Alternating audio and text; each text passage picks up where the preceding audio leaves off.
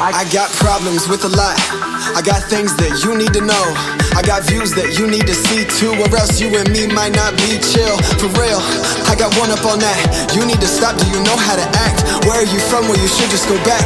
I can't get past the way that you look. See, I can see you and you can't see yourself. So you don't know you, but I know you well. Listen right here, this is wisdom I spill. But don't you say nothing, my ears don't work for sure. Oh, I can get louder if need be. My emotions, yeah, they like to lead me. But seriously, just believe me, cause I got hecka experience. Is it just me or you feeling this? It really just seems like I'm killing this. I know for a fact that I'm brilliant. How are these people so ignorant? Don't ask why, you'll just waste time. Tell me which side of the line. Welcome to the crime of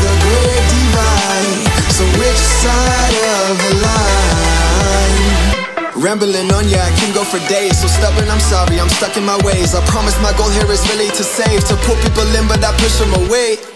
So I'm mad and I'm sad and I'm lost. Really, though, something is off.